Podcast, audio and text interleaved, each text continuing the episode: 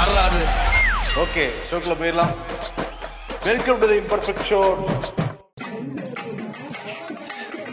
Varun ம். நம்ம என்ன இப்படி டான்ஸ் ஆடிட்டே செய்தி சொல்ல போறோமா? வேணாம், நின்று கூட சொல்லலாமா? நின்னே சொல்லுவோம். பாக்குறவங்க பாவம் இல்ல. அவங்க பாக்குறவங்க பாவம். எதுக்காக நாங்க டான்ஸ் ஆடுறோங்கிற செய்தி வந்து இருக்கு. அதுக்கு முன்னாடி மேகாலயா பஞ்சாயத்துக்கு போவோம். ஆமா மேகாலயால வந்து பிரதமர் மோடி வந்து பிரச்சாரம் பண்றதா இருந்தது இருபத்தி நாலாம் தேதி.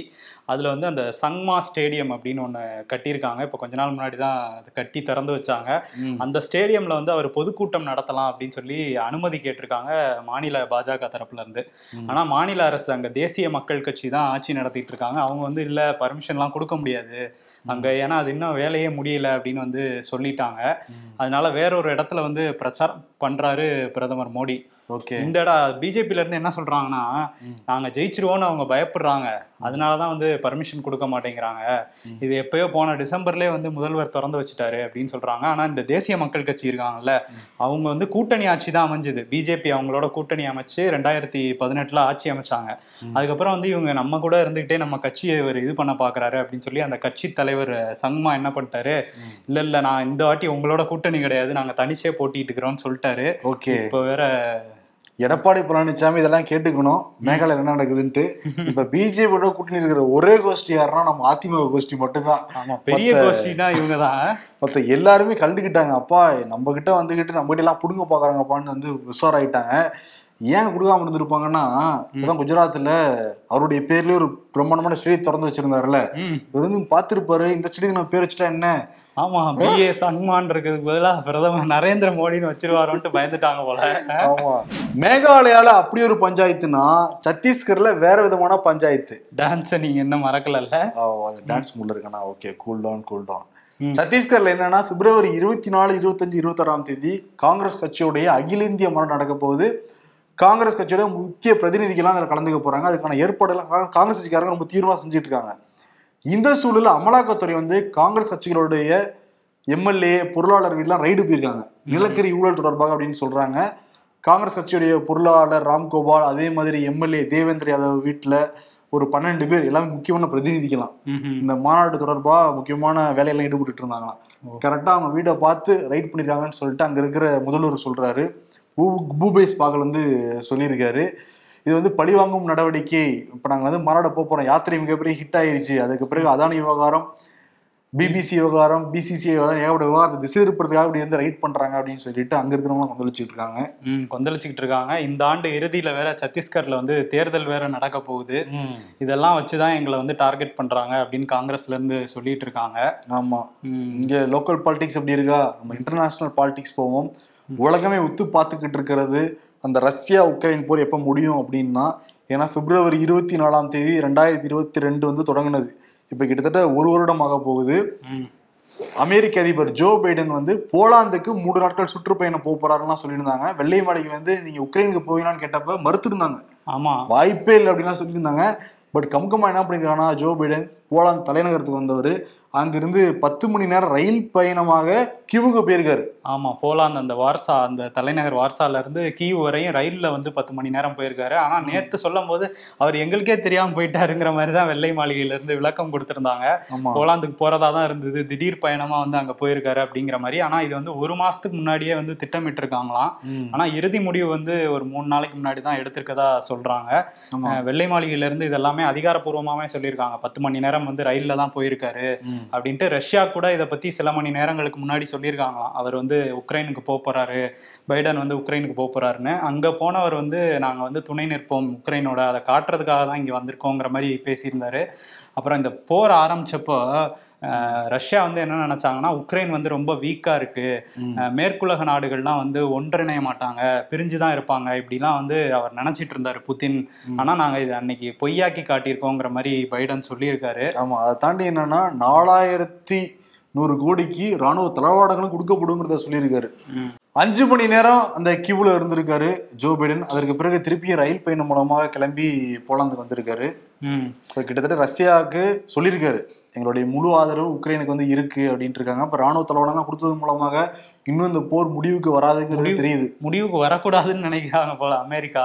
இந்த போர் தொடர்ச்சியா நடந்துகிட்டு இருந்தாதான் நமக்கு ஆயுத வியாபாரம் வந்து நல்லா நடக்குங்கிற எண்ணத்துல தான் இப்படி பண்றாங்களா என்னன்னு தெரியல. ஆனா வந்து சீக்கிரம் முடியணும் அந்த போர். அப்பதான் உலக நாடுகளுக்கு வந்து நல்லது.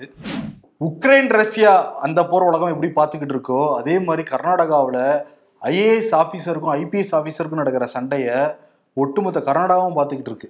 ம் ஆமா. ரெண்டு பேரும் வந்து அடிச்சிட்டு இருக்காங்க. சமூக வலைதளங்கள்லயே சண்டை போட்டுட்டு இருக்காங்க. யாருன்னா IPS officer Roopa IAS officer Rohini Sindhuri இவங்க ரெண்டு பேருக்கு தான் சண்டை. இந்த ஐபிஎஸ் ஆஃபீஸர் ரூபா வந்து நமக்கு முன்னாடியே பரிச்சயமானவங்க தான். ஏன்னா சசிகலா அங்க சிறையில இருந்தப்ப கர்நாடக சிறையில இருந்தப்ப. இந்த சலுகைகள்லாம் கொடுத்தாங்களா ஷாப்பிங் போறதுக்கு. அதுக்கு இவங்க தான் காரணங்கிறது குற்றச்சாட்டுலாம் இருந்தது. அதனால அவங்க நமக்கு முன்னாடியே தெரிஞ்சவங்க. இந்த ரோகிணி சிந்தூரி அப்படிங்கிறவங்களோட சில பிரைவேட் போட்டோஸை சில பேருக்கு வந்து ரூபா வந்து அனுப்புனதா சொல்லப்படுது. அது மட்டும் இல்லாம ஃபேஸ்புக்ல பல குற்றச்சாட்டுகளையும் வந்து ரூபா வந்து அந்த ரோகிணி ஐஏஎஸ்க்கு எதிராக வச்சிருந்தாங்க. என்ன சொல்லியிருந்தாங்கன்னா அவங்க ரெண்டாயிரத்தி இருபத்தொன்னுல உலகமே கொரோனால கஷ்டப்பட்டுட்டு இருந்தது. ஆனா இவங்க இருந்த வீட்ல வந்து நீச்சல் குளம்லாம் கட்டி சொகுசு வாழ்க்கை வாழ்ந்துட்டு இருந்தாங்க. அதை பத்தி எம்எல்ஏக்கும் அந்த தொகுதி எம்எல்ஏக்கும் இவங்களுக்கும் சண்டையெல்லாம் வந்துச்சு. ஆனா கொஞ்ச நாள் கழிச்சு அந்த எம்எல்ஏ வந்து அமைதியாயிட்டாரு. அப்படிங்கிற மாதிரி சொல்லியிருந்தாங்க. நிறைய பேரம் பேசுறாங்க அப்படின்னு சொல்லி ஒரு இருபது குற்றச்சாட்டுகள் வந்து அவங்க மேல அரசியல்வாதிகளோட டீலிங் வச்சிருக்காங்கன்ட்டு பல குற்றச்சாட்டுகளை சமூக வலைதளங்கள்ல வந்து ரூபா போட்டிருந்தாங்க. ஆமா இந்த ரூபா இருக்காங்கல்ல இருபது வருடங்கள்ல நாற்பது முறை டிரான்ஸ்ஃபர் செய்யப்பட்டவங்க. இப்ப என்ன இவங்க ரெண்டு பேருக்கு நடக்கிற சண்டை வந்து தலைமைச் செயலாளர் வரைக்கும் போய் நேற்று கர்நாடகா அரசாங்கத்தோடைய தலைமைச் செயலாளர் கூப்பிட்டு ரெண்டு பேர்ட்டையும் பேசியிருக்காரு விசாரணை நடத்தியிருக்காரு.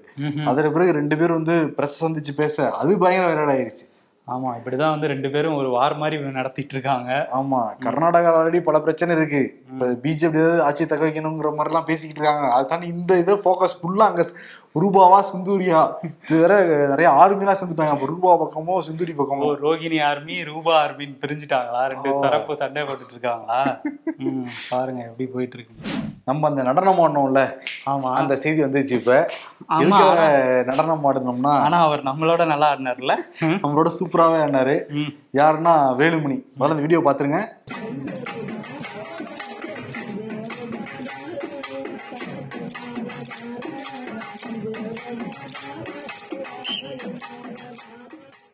நல்லா ஆடுறாருல? நல்லா ஆடுறாரு. ஓகே ஏன்னா கோயம்புத்தூர் சைடுல மேட்டுப்பாளைய சைடுல அந்த படுகா டான்ஸ் இருக்குல்ல அதெல்லாம் சூப்பரா இப்ப எதுக்கு இருக்கும் ஆடி இருப்பாருன்னா ஆட்சியில இருந்தப்ப என்ன ஆட்டம் போட்டீங்கன்னு யாரும் கேட்டுற கூடாதுல்ல நாங்க இப்பயும் ஆடுவோம்னு காட்டியிருக்காரு போல. அதேதான்.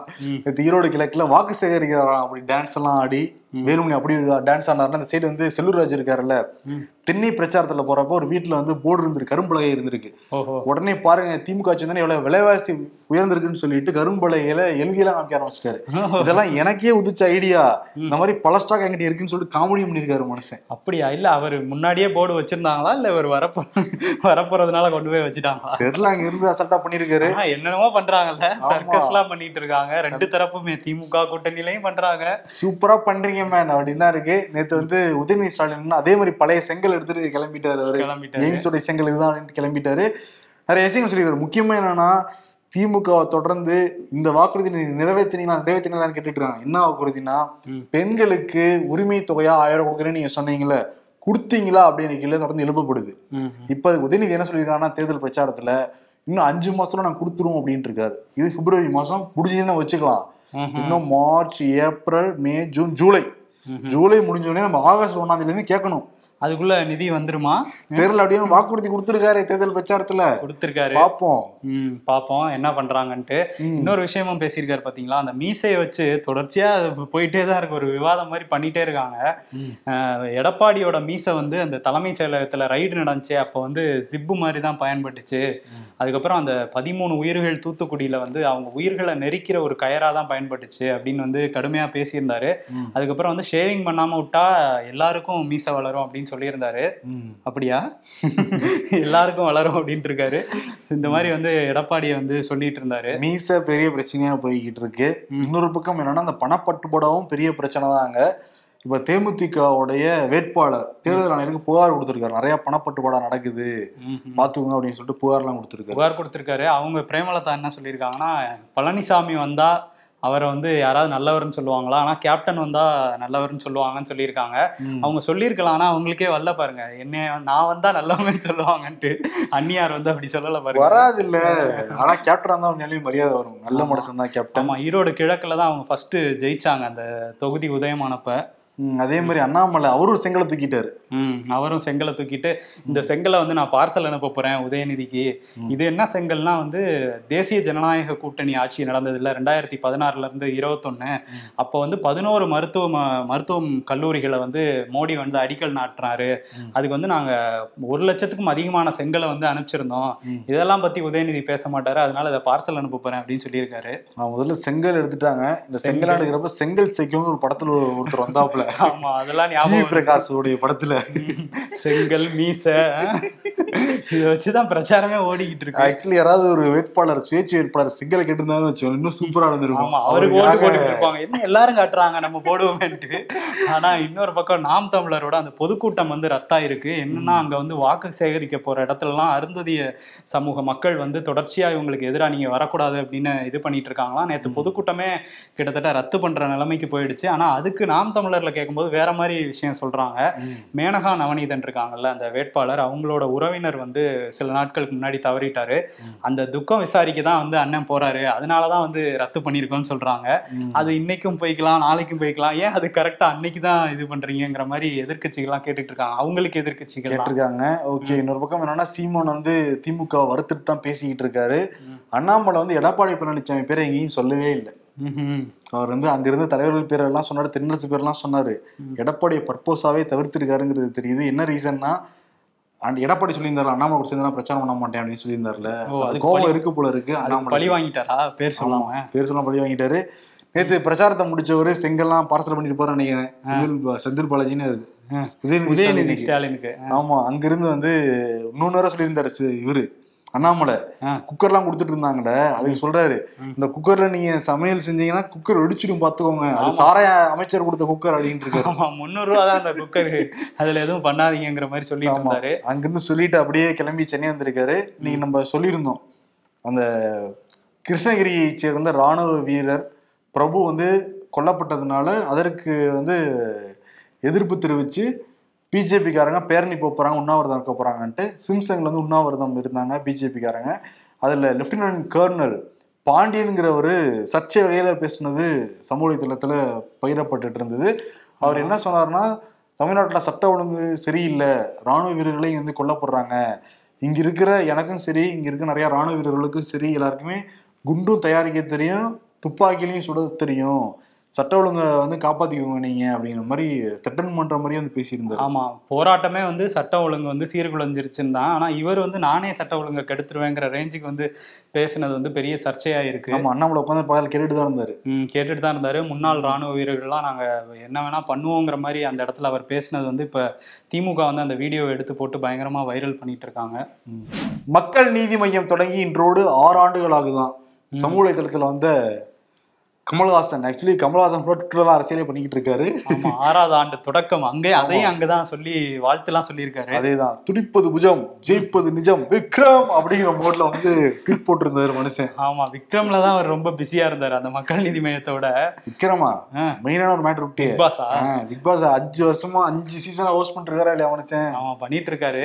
ஆனா வந்து வரும்போது என்ன சொன்னாரு? திமுக அதிமுகவுக்கு மாற்றுதான் நாங்கள் அப்படின்ட்டு வந்தாரு. டிவி எல்லாம் உடைச்சாரு மனுஷன். என்னென்னமோ பண்ணாரு. சரி கூட்டணி வைக்கிறதுக்கு கட்சி இல்லைன்னு சொல்லி சாமாகாவோட எல்லாம் கூட்டணி வச்சாரு. இப்ப அடுத்த தேர்தல் தெரிஞ்சிருச்சு. சாமாக்கெல்லாம் வேலைக்கு ஆகாது. திமுக தான் லாக்கி சரத்குமார். நம்ம இந்த சைடு கிளம்பிடுவோம்ட்டு வந்து கிளம்பி ரூட் எடுத்துட்டாரு திமுக சைடு. அதான் சொல்லிட்டாரு ஆபத்து. இந்தியாவுக்கு ஆபத்து வந்திருக்கு அப்படின்ட்டு இருக்காரு. கேஸ் எல்லாம் மேல இருக்காம எழுதி கூட்டணிக்கு ட்ரை பண்றாரு. ஓ அங்க எழுதி. ட்ரை பண்றாரா? ஆனா ஆறாம் எடுத்து வச்சிருக்காருல்ல. நம்ம மக்கள்கிட்டயே நம்ம கேட்போம் நம்ம நண்பர்கள்ட்ட கேட்போம். கமலஹாசனுடைய அந்த அரசியல் செயல்பாடு எப்படி இருந்துன்னு நீங்க நினைக்கிறீங்க?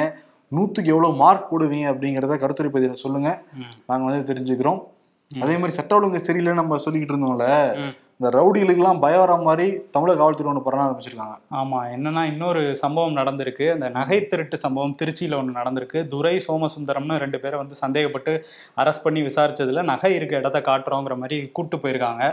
ஜீப்ல போகும்போது இது வந்து காவல்துறை சொன்ன தகவல்கள். என்ன சொல்லியிருக்காங்கன்னா ஜீப்ல போகும்போது இந்த துரை ஓடிட்டாங்க. அதானே?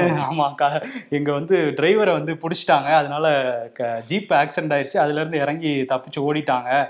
அதுவும் வந்து அங்க இருந்து அருவாளை வந்து எடுத்துட்டு போயிட்டாங்க. அதாவது அவங்கள்ட்ட இருந்து பறிமுதல் பண்ணி அதை வாகனத்துல வச்சிருந்தாங்களாம். அதை எடுத்துட்டு ஓடும்போது இவங்க வந்து வான் நோக்கி சுட்டாங்களாம் நிக்கலையாம். இதுக்கு இடையில வந்து மூணு காவலர்கள் பிடிக்க முயற்சி செஞ்சவங்கள வேற வெட்டிட்டாங்களாம். அந்த மூணு பேரை வெட்டிட்டதுனால முழங்கால கீழே சுட்டு பிடிக்க வேண்டியதா போயிடுச்சுன்னு சொல்லியிருக்காங்க. இது ஒரு வாரத்துக்கு முன்னாடி அது கோவை குன்னூர் கோவையில நடந்த அந்த கொலை சம்பவம் இருக்குல்ல அதுல கூட இதே மாதிரி தானே சொல்லியிருந்தாங்க. குன்னூர்ல இருந்து கூட்டிட்டு வர வழியில வந்து இறங்கி ஓடினாங்க. ஆனா அங்க ஒண்ணு சொல்லியிருந்தாங்க எனக்கு இப்பயுமே அது டவுட்டா தான் இருக்கு. ஓடுற வழியில ஒரு முட்புதற்குள்ள அருவாள் இருந்துச்சான் ம். அது எப்படி அங்க குன்னூர்ல இருந்து வர வழியில அந்த முட்புதற்குள்ள யார் அருவாள் வச்சிருப்பா? அது ஸ்கிரிப்ட்ல எழுதுறப்ப மிஸ் ஆயிடுச்சு போல ஆச்சிக்கு அதனால ஆனா எங்க அருவாளை வைக்கலாம்? ஜீப்ல வச்சு ஜீப்ல இருந்து எடுத்துட்டு போனா நல்லா இருக்காது. அது ஸ்கிரீன் பே நம்ம இமேஜுக்கே பாதிப்பு வரும்.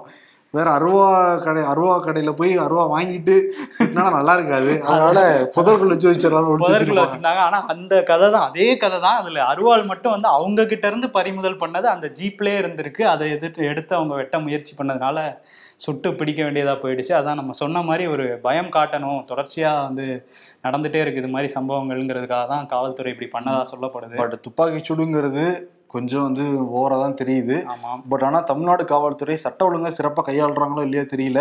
பட் ஆனால் சிறந்த ஸ்கிரீன் பே எழுதுறாங்கங்கிறது இந்த ரெண்டு துப்பாக்கி சூடு சம்பவமா தெரியுது. தெரியுது. ஓகே. இந்த மெரினால வந்து பேனா சின்ன வைக்க போறோம்னு சொல்லிட்டு கருத்து கேட்பா நடத்துனாங்க தமிழ்நாடு மாசு கட்டுப்பாடு வாரியம். அந்த கருத்து கேட்பு கூட்டத்தில் என்ன நடந்ததுங்கிறதெல்லாம் வெளியிட்டிருக்காங்க. இருபத்தி ரெண்டு பேர் ஆதரவு தெரிவிச்சு பேசியிருந்தாங்களாம். பன்னெண்டு பேர் எதிர்ப்பு தெரிவிச்சு பேசியிருக்காங்களாம். அதை வந்து மேலிடத்துக்கு அனுப்பிச்சிருக்காங்க அப்ப. அப்ப என்ன அர்த்தம் என்ன அர்த்தம்? எண்பத்தோரு கோடியில கட்ட போறாங்கன்னு அர்த்தம். எண்பத்தோரு கோடி பணத்தை கடல்ல போட போறாங்க. ஐ மீன் வந்து பேனா கட்டுறதுக்காக போட போறாங்களாம். ஆமா அதுதான் இதுல இருந்து தெரிய வருது. இன்னொரு பக்கம் தமிழிசை என்ன சொல்லியிருக்காங்கன்னா இந்த மாதிரி எங்க திறமையெல்லாம் வந்து தமிழ்நாட்டு மக்கள் வந்து கண்டுக்காம விட்டுட்டீங்க. ஆனா வந்து மத்திய அரசு அதாவது மோடிஜி நேருஜி இல்ல மோடிஜி அமித்ஷாஜி அவங்கெல்லாம் வந்து எங்க திறமையை க கண்டுபிடிச்சு எங்களுக்கு வந்து கவர்னர் பதவி கொடுத்துருக்காங்க அப்படின்னு வந்து சொல்லியிருக்காங்க அக்கா புலம்பியிருக்காங்க. ம். நீங்க நீங்க தான் கண்டுக்க என்ன அந்த. திறமை அப்படிங்கறதான் தெரியல. மூணு தேர்தல்ல திறமையா தோத்தேன் பாருங்க அதுதான் அப்படின்னு சொல்லி அதுதான் திறமை. சிபி ராதாகிருஷ்ணன் இதுக்கு அப்பாயின்மெண்ட் செய்யப்பட்டார். ம். இவ்வளவு தேர்தல் தொடர்ந்து தோத்துறதுனால அப்பாயின்மெண்ட் செய்யப்பட்டார். இலகணேசன் இதுக்காக அப்பாயின்மெண்ட் செய்யப்பட்டார் நிறைய பேர் தோக்குறதா ரெடியா இருக்காங்க வரிசையா. ஆமா தோக்குறதுக்கு தான் அவ்வளவு ஆசைப்படுறாங்களாம் பிஜேபியில அதேதான். அந்த மாதிரி சொல்லியிருக்காங்க அக்கா. ஆமா.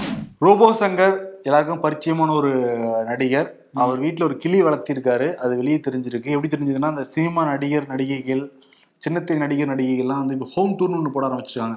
எங்க வீட்ல பாத்தீங்களா இவ்வளவு பெரிய சோஃபா இருக்கு. எங்க வீட்ல பாத்தீங்களா இந்த சேர் இருக்கு அப்படின்னு சொல்லி வெறுப்பேத்திட்டு இருக்காங்க.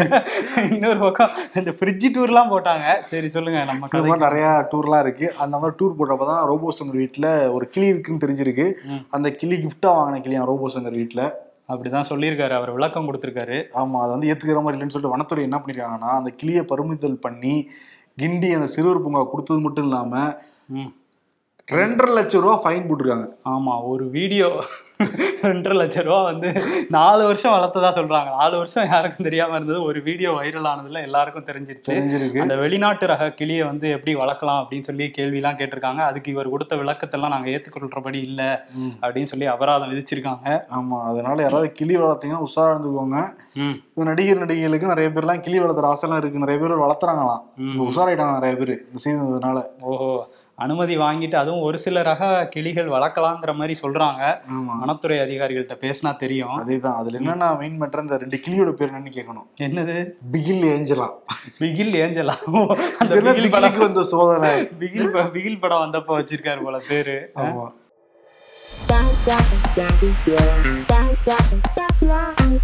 என்னடா இந்த ஜிஎஸ்டின்னு பேசிக்கிறாங்களே? என்னடா இது? குஜராத் சர்வீஸ் டேக்ஸுங்கண்ணே. குஜராத் தொழிலதிபர்கள் பேங்க்ல வாங்கின கடனை தள்ளுபடி பண்ணிட்டு அரசு பொதுமக்கள்கிட்ட வரியா வாங்கி அந்த கடனை அடைக்கிறதுனே அப்படிங்கிறாங்களாம். ஒன் ஸ்டேஷன் ஒன் ப்ராடக்ட் அப்படின்னு சொல்லிட்டு மோடிஜி இருக்காரு. பிராண்ட் அம்பாசிட்டரா ஏதோ மளிகை கடை மாதிரி இருக்கு. முடியல அப்படின்றாங்க.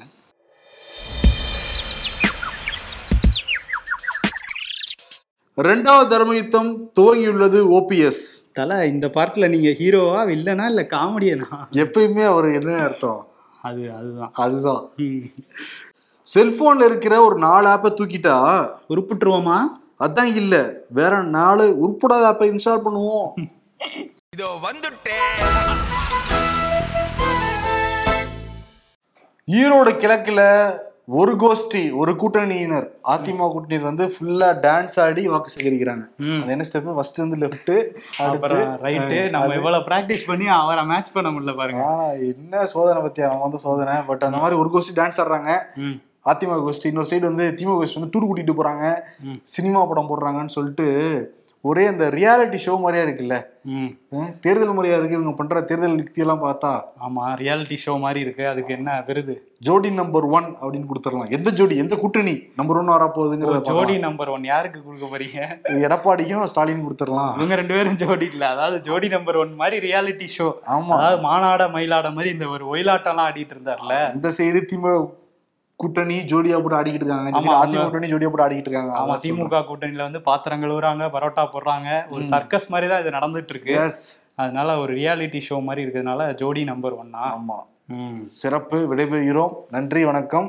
மறக்காம துடிக்குது புஜம் ஜெயிப்புது நிஜம். ஆமா அவரை பத்தி கருத்துரை பகுதியில சொல்லுங்க. எவ்வளவு மார்க்குங்கிறத சொன்னீங்கன்னா நாங்களும் தெரிஞ்சுக்க ஆசைப்படுறோம். தேங்க்யூ